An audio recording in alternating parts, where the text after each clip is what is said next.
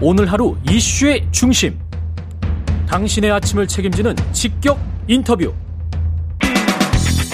여러분은 지금 KBS 1라디오 최경영의 최강 시사와 함께하고 계십니다.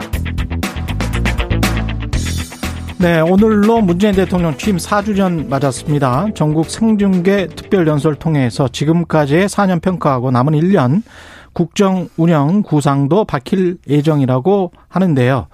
지난 2012년 보수 원로로서 문재인 당시 대통령 후보 지지 연설을 하기도 했던 분입니다. 윤여준 전 장관님, 지난 4년 문재인 정부 어떻게 평가하실지 또 남은 1년 그리고 대선 또 윤석열 전 검찰총장 대선 전국의 향배 아주 궁금한데요. 말씀 나눠보도록 하겠습니다. 윤여준 전 장관 나와 계십니다. 안녕하세요. 네, 오래간만입니다. 예. 어떻게 지내셨습니까 그동안에? 뭐 그냥 그럭저럭 잘 지냈습니다. 예. 세월은 잘 가잖아요. 건강하시죠? 네, 네. 예. 감사합니다. 4년이 뭐 이렇게 눈깜짝 할새 지나간 것 같습니다. 그렇죠. 예. 그동안에 특히 뭐 권력 잡은 양반은 더 빨리 갔겠죠. 그렇죠. 근데 저는 뭐 코로나 뭐 이것 때문에 네. 뭐 지난 한 2년은 진짜 정신이 없었던 것 같아요. 사람, 국민 뭐 대개 다 그렇지 않겠어요? 예. 네. 어떻게 평가하십니까? 4년이요? 예. 아니 지난번 서울시장하고 부산시장 보궐선거를 계기로 예. 일단 언론에 4년에 대한 평가가 되게 나왔어요. 음. 그 압축해서 표현한 것이 세 가지라고 기억이 되는데 예. 무능 위선 오만이었잖아요. 예. 네. 근데 저는 좀 각도를 달리해서 음. 평가를 하자면 제가 보기에는 뭐니 뭐니 해도 어, 이 문재인 정권 4년이 촛불 정신을 훼손했다. 촛불 정신을 훼손했다. 네, 저는 그렇게 평가를 합니다. 네. 아, 사실 이 정권이 출범할 때 사실 자기 자신을 그 촛불 정권이라고 얘기를 했어요. 예. 촛불 정권의 광화문 대통령이라고 문재인 대통령 스스로 그렇게 말한 일이 있습니다. 예. 예. 그럼 촛불 정신을 구현하는데 노력을 했어야 되는데 음. 예, 뭐 노력을 했지만 결과가 나쁜지 그건 제가 모르겠으나 음. 어쨌든 결과적으로 보면 촛불 정신을 구현하기보다는 훼손했다. 음. 예. 그러니까 촛불 장관님께서 말씀하시는 촛불 정신은 뭐죠? 그러니까 그 촛불 정신은 뭐냐면 그때 그 이제 촛불 시위에 참여했던 사람들을 상대로 여러 차례 조사를 해서 그 사람들의 열망. 예, 예, 그걸 이제 책으로 묶어낸 게 있습니다. 예. 탄핵 광장의 안과 밖이라는 음. 제목의 책인데 거기 보면 계속 물어봤더니 왜 예. 시위에 참여했냐 그렇죠. 물어봤더니 가장 많은 대답이 음. 민주적 가치의 훼손에 대한 분노 때문에 나왔다는 거예요. 민주적 가치. 훼손에 대한 훼손. 분노. 음. 네. 그러면 촛불 정권은 당연히 음. 민주적 가치를 회복하고 발전시키는 게 음. 사명이죠. 음. 자기들이 스스로 그걸 자임했잖아요. 촛불 예. 정권이라고. 예. 그런데 오히려 예, 민주주의를 더 발전 성숙시키는 고사하고 어. 심지어는 전체주의를 지향하는 거 아니냐 어. 하는 평가까지 받았어요. 어떤 가장- 측면에서 그 가장 좀 구- 구조로진 게 구체적으로. 예. 대통령 1인을 향한 권력 집중이 어느 때보다 더 심했다는 거죠. 음. 예. 그러니까 어, 오직 그리고 이 문재인 대통령을 추종하는 사람 세력들 우리가 흔히 문빠라고 부르는 음. 그 사람들이 보여준 모습을 보면 예. 이거는 무슨 유사 종교 행태 같은 그죠? 음. 유사 종교의 그 신도들이 교주를 향해서 보여주는 그런 모습 같은 걸 보여줬잖아요. 예. 예, 그런 것이 이게 민주주의하고는 민주적 가치하고는 전혀 동떨어진 거란 말이죠. 너무 열광적 예, 지지였다. 그래서 예 그리고 예. 이제 뭐 적폐청산을 내걸어서 대대적인 뭐저 음. 저 작업을 했는데 사실은 이 민주주의를 회복시키려면은 예 그죠? 자 민주주의 주의 제도와 절차 예. 이것부터 회복시켜야 되죠. 예. 그다음에 그 제도와 절차를 운영하는 원리랄까 규범 같은 거 음. 이걸 통해서 민주화를 확산시키고 심화시켜야 되는 것인데 그렇지 않았다는 거죠. 네. 그것도 좀 구체적으로 어떤 측면에서 그랬는지 아니 뭐 사례 검- 들자면 검찰 개혁과 관련해서 말씀하시는 겁니다. 아니 우선 뭐 예. 그 문재인 대통령이나 이 정권에 대한 비판 자체가 어렵게 됐잖아요. 아좀 비판했다가는 뭐 온통 뭐 문바들이 뭐 난리를 치고 그래가지고 사람들이 막 공포를 느낄 정도가 됐잖아요. 음. 그 하나만 보더라도 아 대통령이나 정권에 대한 비판을 마음대로 못하는 게 무슨 민주주의예요? 그렇잖아요. 뭐. 그게 근데 권력에 의해서 마음대로 되는 게 아니고 지지자들 간에 서로 다른 보수와 진보 지지자들 간에 싸움이 격화됐다로 아니, 이해할 그것, 수도 그것도 있는 거 그것도 아닙니까? 보면 예. 결국 두 쪽으로 갈라치기 했다는 항상 그 지적을 받잖아요. 예. 문 대통령은 꾸준히 무슨 얘기를 했습니까? 음. 협치와 통합을 얘기했어요. 예. 예. 그런데 사실 벌어지고 있는 일은 보수와 진보 또는 좌파, 우파 뭐라고 부르든 간에 예. 국민을 양쪽으로 갈랐다는 거잖아요. 음. 예. 뭐 대통령이 의도적으로 갈랐는지는 장담할 수 없을지라도 음. 갈라지는 현상이 두드러지게 나타났고 대표적인 게 조국 사태를 계기로 광화문 서초동이죠. 예. 그 얼마나 많은 사람들이 양쪽에 모여서 각자 자기 주장을 했습니까? 음. 그런 일이 우리 역사에 거의 없어요. 예. 예. 그런데 그래서 모든 사람들이 이렇게 나라가 양분되는 걸 다 걱정했지만 예. 예. 문 대통령은 뭐라 그랬습니까? 국론 분열이 아니다 그랬습니다. 그걸 놓고. 예. 그러면 어느 한쪽은 국론이고 한쪽은 국론이 아니란 얘기인데 음. 그 갈라치기 아닙니까? 말하자면 음. 이거는 민주주의하고는 전혀 동떨어진 거죠. 그렇군요.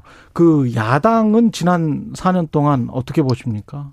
재보궐선거에 일단 압승을 했는데 그 전에 총선에서는 또 참패를 아, 했고 재보궐선거 압승은 예. 뭐 여러 차례 언론에도 보도가 된 걸 본것 음. 같은데 국민의힘이 잘해서 이긴 게 아니죠. 음.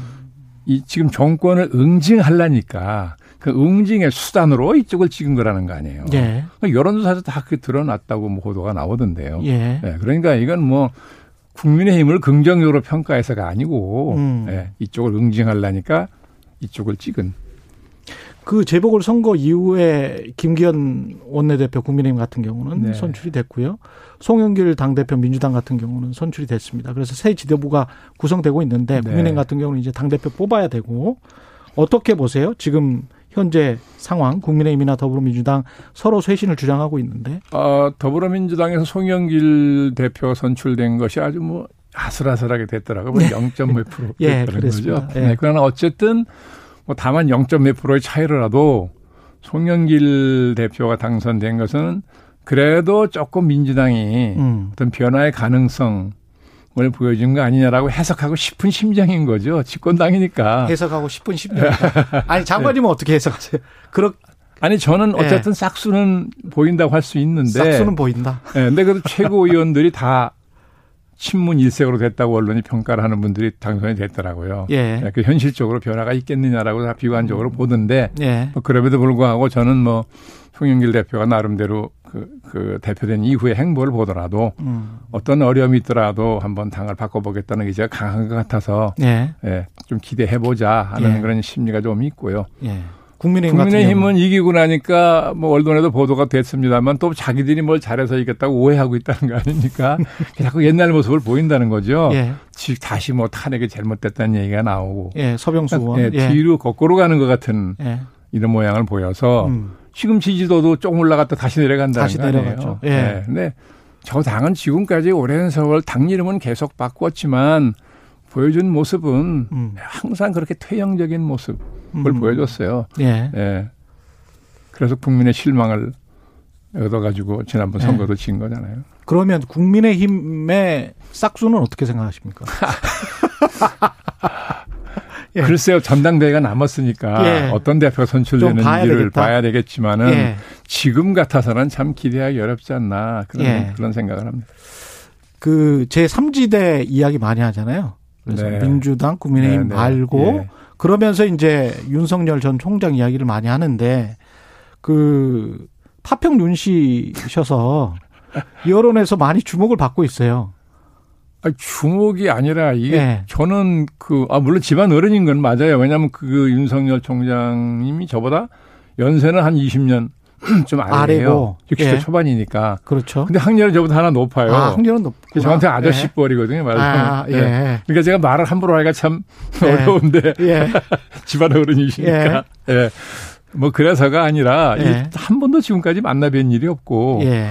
그동안 제가 뭐 관심을 가지고 본 분이 아니라서 음. 제가 그분에 대해서 뭐라고 평가하기가 참 어려워요. 지금은 관심을 없으니까. 보고 좀 보십니까? 관심을 갖고 아니 보십니까? 요즘에는 관심 안 가질래야 안 가질 안 수가 가질 수 없는 게. 제가 자꾸 무슨 뭐 그분을 돕는다는 뭐 이런 그런 보도가 이야기가 자꾸 많이 나가나 있죠. 봐요. 예. 근데 아무리 아니라고 부정해도 안 믿으니까 제가 어쩔 도리가 없네요. 예. 저는 한 번도 뵌 일이 없어요. 전화 통화도 한 번 한 일 없고요. 물론. 예. 그러면 객관적인 시각에서 네. 만난 적은 없지만 지금 상황, 지금 현재 지지율은 어떻게 설명할 수 있을까요? 윤석열 전 총장의. 아, 그게 이제 국민이 음. 지금 집권 세력에 대한 이제 분노가 있잖아요. 실망과 네. 분노가 있는데 그래서 정권 교체를 바라는 거잖아요, 말하자면. 그런데 네. 이쪽 정권 교체를 해줘야 될 당에는 사- 마땅한 사람이 없단 말이죠. 음. 예. 근데 이분이 어쨌거나 어 문재인 대통령이 뭐 추미애 법무장관이든 조국 장관이든 예? 를 통해서 배란간 검찰총장을 막 대통령 후보감을 만들어 버렸어요. 예. 저는 본인의 의지가 있었는지 없었는지 모르겠으나 음. 결과적으로는 만들어져 버렸잖아요. 정권에 의해서 만들어진 것이다. 만들어졌어요. 네. 어, 그렇게 함 그렇게 뭐 그렇게 막 핍박을 하고 모욕을 주고 그러 자기들이 임명한 사람을. 음. 예. 또 검찰총장은 한동안 침묵을 지키고 있다가 딱 헌법 정신과 법치주의를 강조한단 말이죠. 예. 그 메시지가 괜찮잖아요. 음. 그럼 자연히 국민들의 신망을 좀 모은 거죠. 음. 제가 보기에는. 근데 한, 가- 한 가지 따져봐야 될 것은 예. 지금 윤석열 총장의 지지도가 높은 건 사실인데 음. 저게 절대적 지지냐 아니냐. 음. 절대적 지지 같으면 윤석열 총장 개인에 대한 지- 적극적인 지지라고 보면 탄탄한 지지인데 예. 이게 상대적 지지라고 한다면 반동으로. 네, 갈 때가 마땅치 않아서 온 음. 거라고 한다면 예. 이게 확 빠질 수도 있는 거거든요. 그렇죠. 그러니까 견고한 지지세인지 아닌지는 음. 저로선 뜯어본 일이 없으니까 장담하기는 어려운데 예. 그럴 가능성이 있다는 거죠. 3월에 국민의힘 초선 모임에서 네네. 이런 말씀 하신 것 같아요. 윤석열이 정치 감각이 있다. 안철수랑은 다르다. 아, 그, 윤석열과 안철수는 다르다. 그 메시지를 이렇게 내는 내보내는 걸 보면 방식이 그 타이밍을 보는 거나 음. 내용이 아, 정치 감각이 없으면 그렇게 못할 거라고 저는 봤거든요. 예. 그런 점에서 감각이 있어 보인다고 했던 것이죠. 지금 한동안 지금 여론에 언론에 뜸하고 네. 그러면서 이제 오늘 갑자기 또 나온 뉴스는 뭐 검사 출신이나 충암고 어, 사람들이나 뭐 이런 사람들은 안 쓰겠다는 그런 보도도 나왔어요 단독으로. 아, 그렇습니까? 예. 아마 이제 그 양반이 중앙고를 나왔을 거예요. 그렇죠. 예. 뭐다 고등학교 동창 쓴다는 건 이제 부모님한테 좋게 비치지 않을 테니까. 음. 예. 그리고 검찰 평생 검사로 계시다가 검찰총장 지내고 나오면 또 검사 음. 쓴다 그러면 그것도 뭐 국민들 눈에 좋게 안 비칠 거 아니에요. 음. 그러니까 뭐 그런 그런 말씀을 했는지 누가 음. 추측인지 는 모르겠습니다만. 그렇죠. 알 수가 없죠. 네. 예. 근데 지금으로서는 혼자서 그래도 대통령을 할 수 없지 않습니까? 어떤 아, 안 되죠. 안 세력과 되죠. 네. 합쳐야 될 텐데 예, 예. 어떤 세력과 합치는 게 맞다고 보세요? 아, 세력하고 합치는 걸 지금 말씀하셨는데 네. 그럼 이제 국민의힘을 염두에 두고 가시는 말씀이에요? 아니요, 뭐 꼭 그런 건 아닙니다만 뭐 세력을 규합한다고 해야 될까요? 세력이 있어야 되는 예, 거죠. 혼자 세력은 있어야 혼자 되는 못 하는 거죠. 거니까. 그렇죠. 네. 예. 근데 문제는 아까 제3지대 말씀하셨는데 음. 아, 우리가 오랫동안 거대 양당 체제로 왔어요. 예.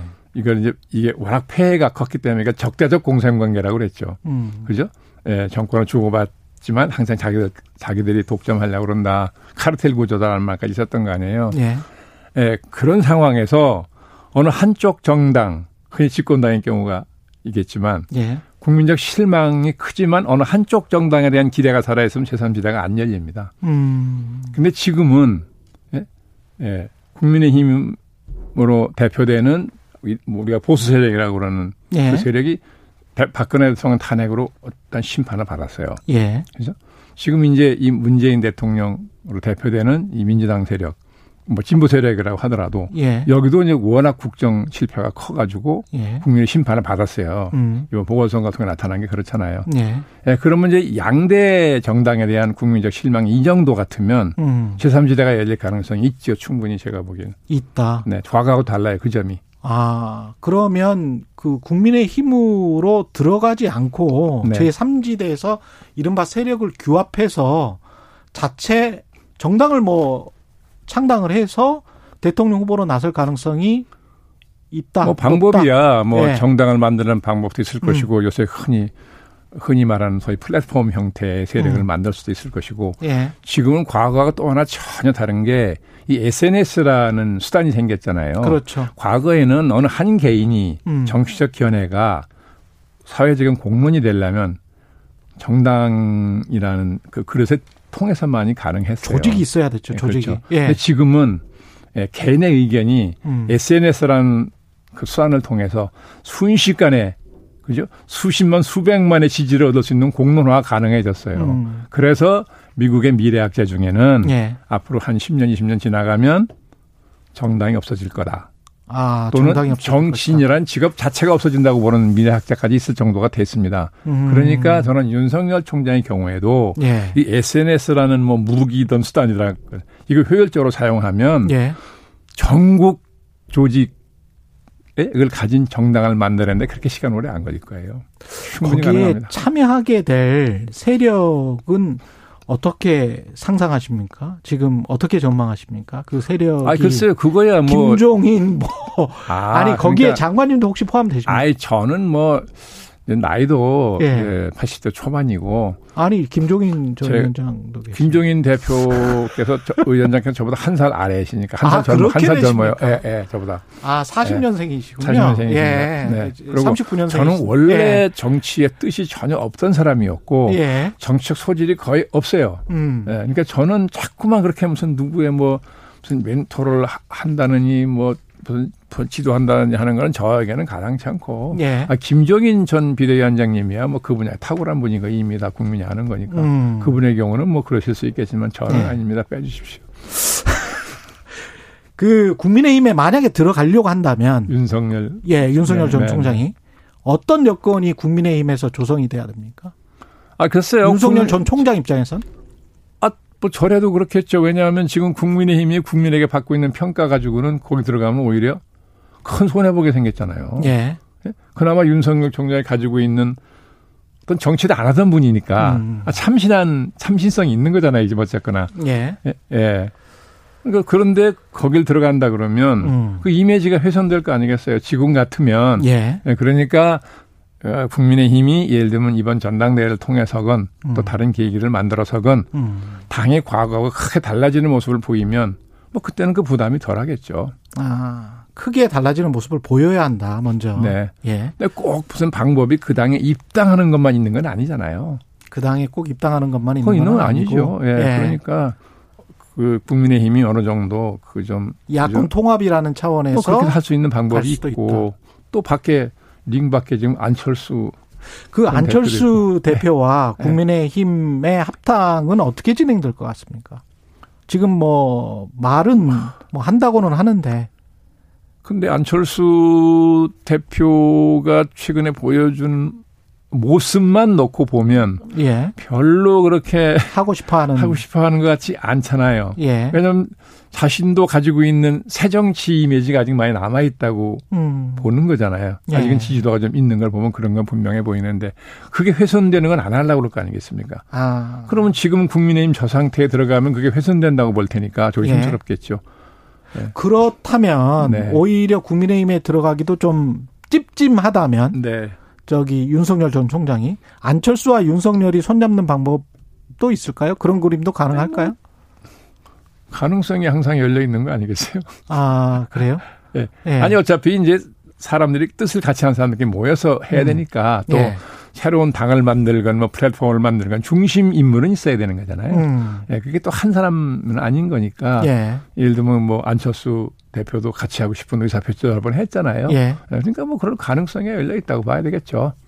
그 박용진 의원은 윤석열 네. 전 총장 한 시간만 토론하면 미천 드러날 것이다 이런 아, 이야기 했는데 네. 대선 주자로서 대통령 주자로서의 윤석열 전 총장 어떻게 평가하십니까? 아 글쎄요 지금은 검찰총장 시절의 모습밖에는 본 일이 없으니까 음. 판단할 수가 없어요. 그러니까 본인이 지금 언론 보도를 보면 뭐 예. 여러 가지 주요 정책 분야를 공부한다는 거 아닙니까? 예. 예. 근데 한 가지는 박영진 의원이 얘기한 것은 음. 박영진 의원은 정책 분야에 상당히 그랬죠. 오래 했죠. 예. 평가가 나 있는 분이잖아요. 음. 그런데 이제 이 대통령은 음. 정책 능력만 가지고 되는 건 아니에요. 그것만 가지고 되는 건 네, 아니에요. 그렇죠. 네. 또그 리더십이라는 거 정책 능력만 가지고 형성되는 건 아니기 때문에 음. 통찰력도 있어야 되고 음. 안 그렇습니까? 더군다나 예. 지금이 시기적으로 이게 어마어마한 변화의 시기 아니에요. 예. 코로나 때문에 new normal이 온다는 그렇죠. 거 아닙니까? new normal이라는 것은 new standard가 온다는 뜻인데 새로운 예, 기준이 새로운 생긴다는 기준. 얘기죠. 예. 모든 걸 바꿔야 한다는 기준이 예. 바뀌니까 시간이 10초밖에 안 남았어요. 네네. 예, 그렇기 때문에 되겠습니다. 지금은 분야별 정책의 전문성만 가지고 대통령이 된다. 이거는 저는 기대하기 어렵다는 거죠. 알겠습니다. 고맙습니다. 윤여준 전 장관이었습니다.